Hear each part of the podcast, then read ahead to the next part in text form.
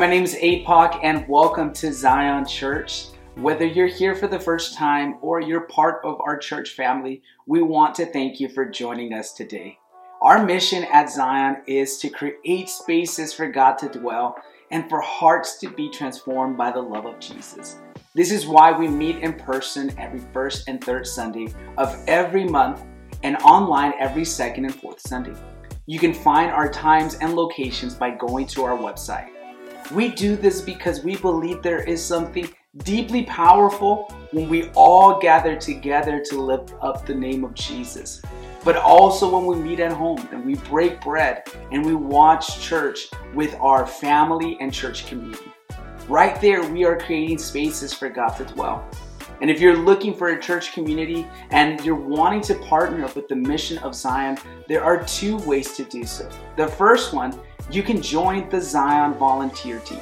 As we continue to engage and serve our community, both in person and online, we are needing people like you.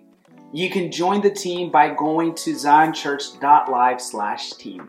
Second, you can partner with Zion by becoming a financial supporter.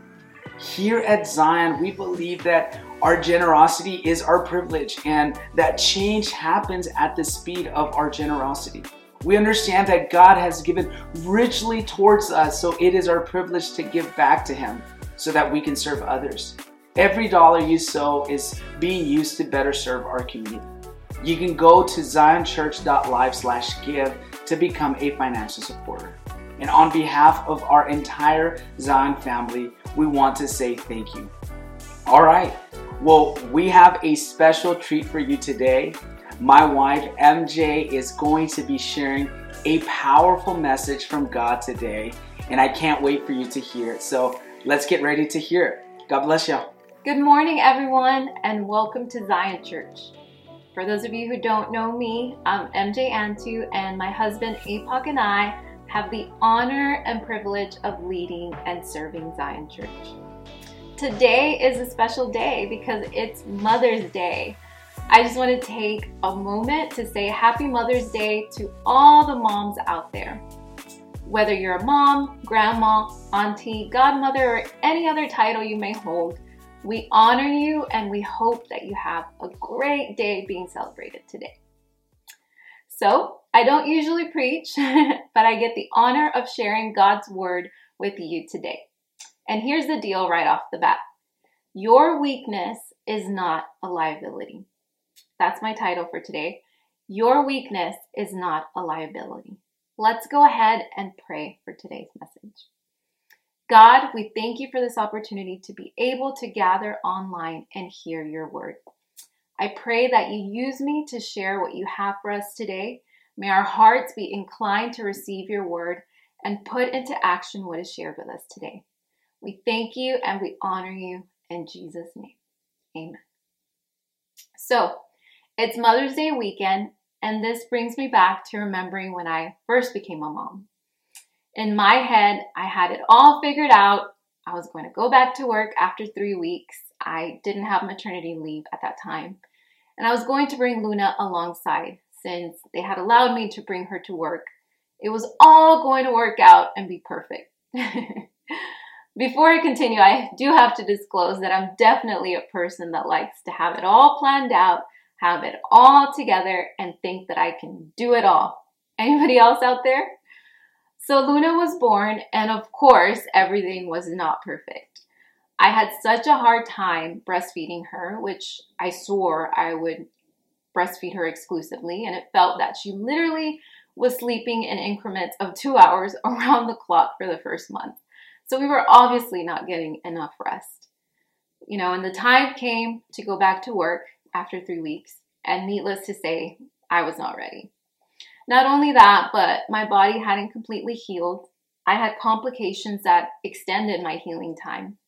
So here I was, you know, I was taking Luna to work, I was not getting enough rest, was not completely healed, but I refused to give up, and I thought that I just needed to keep going.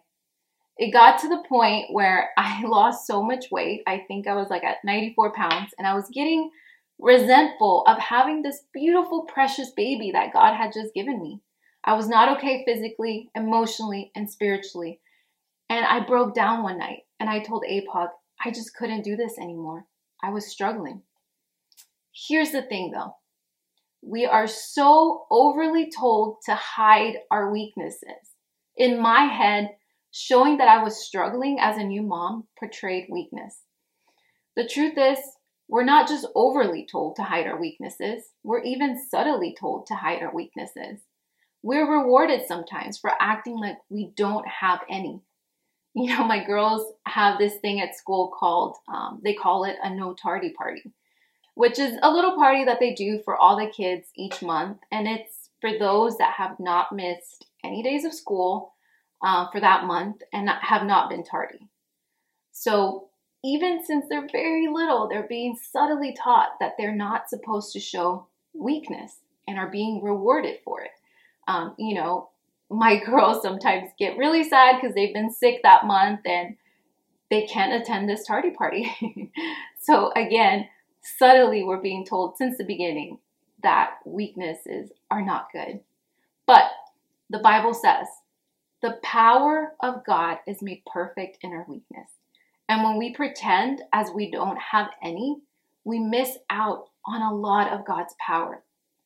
I'm going to read Second Corinthians twelve nine, which is where we got this.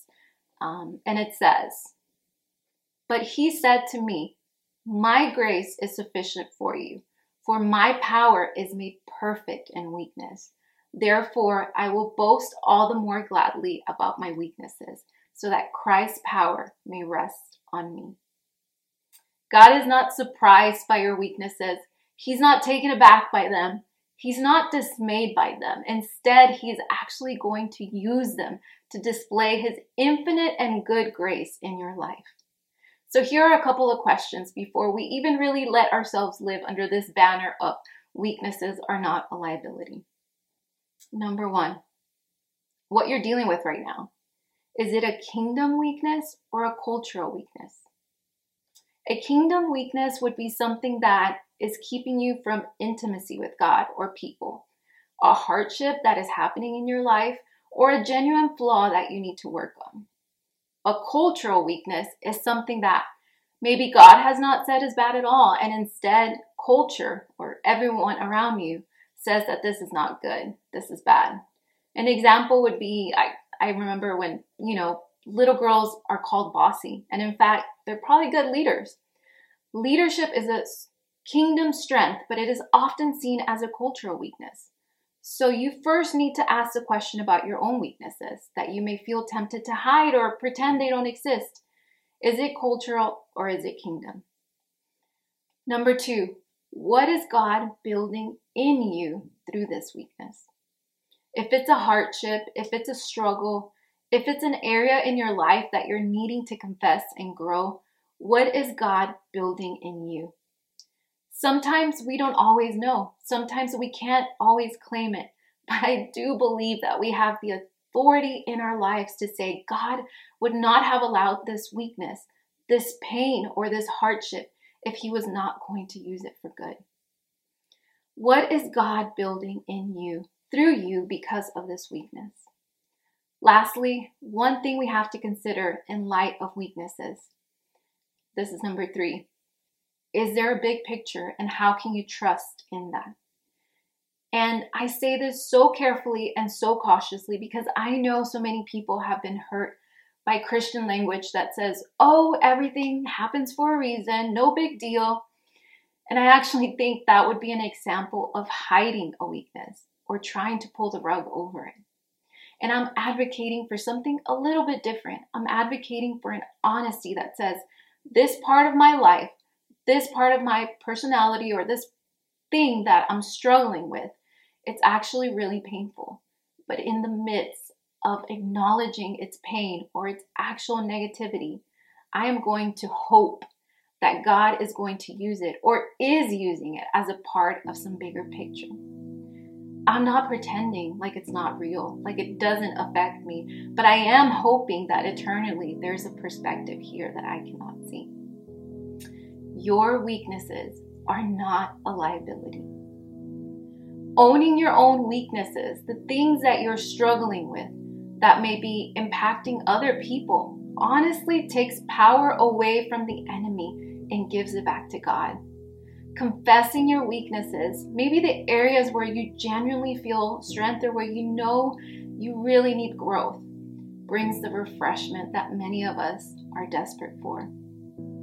And when you refuse to apologize for kingdom strengths that may be seen as cultural weaknesses, you help yourself and everyone around you glorify and magnify God, not just through their strength, but also through what's hard in their own lives. Wherever you feel weak right now, this week, I want to remind you that God is not surprised.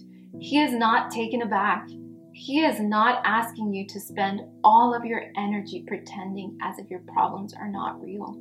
He is not asking you to hide every single area where you don't feel all that strong. Instead, he wants to come alongside of you, to give you his strength, to show you his grace, so that you can see his power rest on your life. Let's pray.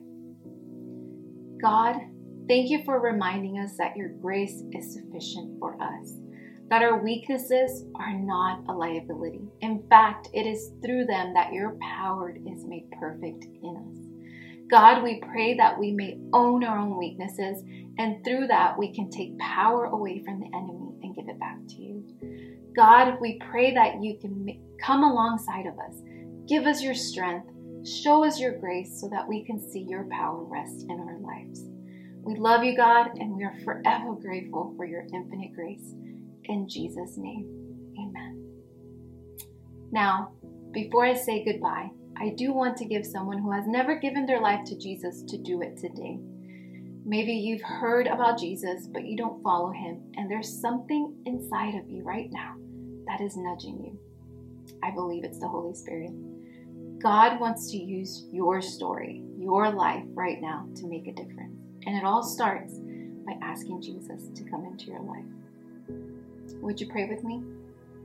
Heavenly Father, I come to you today to give you my whole life. I need your forgiveness.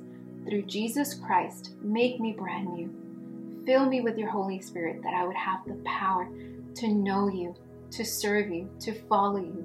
My life is not my own. God, I give it to you. Thank you for new life. In Jesus' name, amen.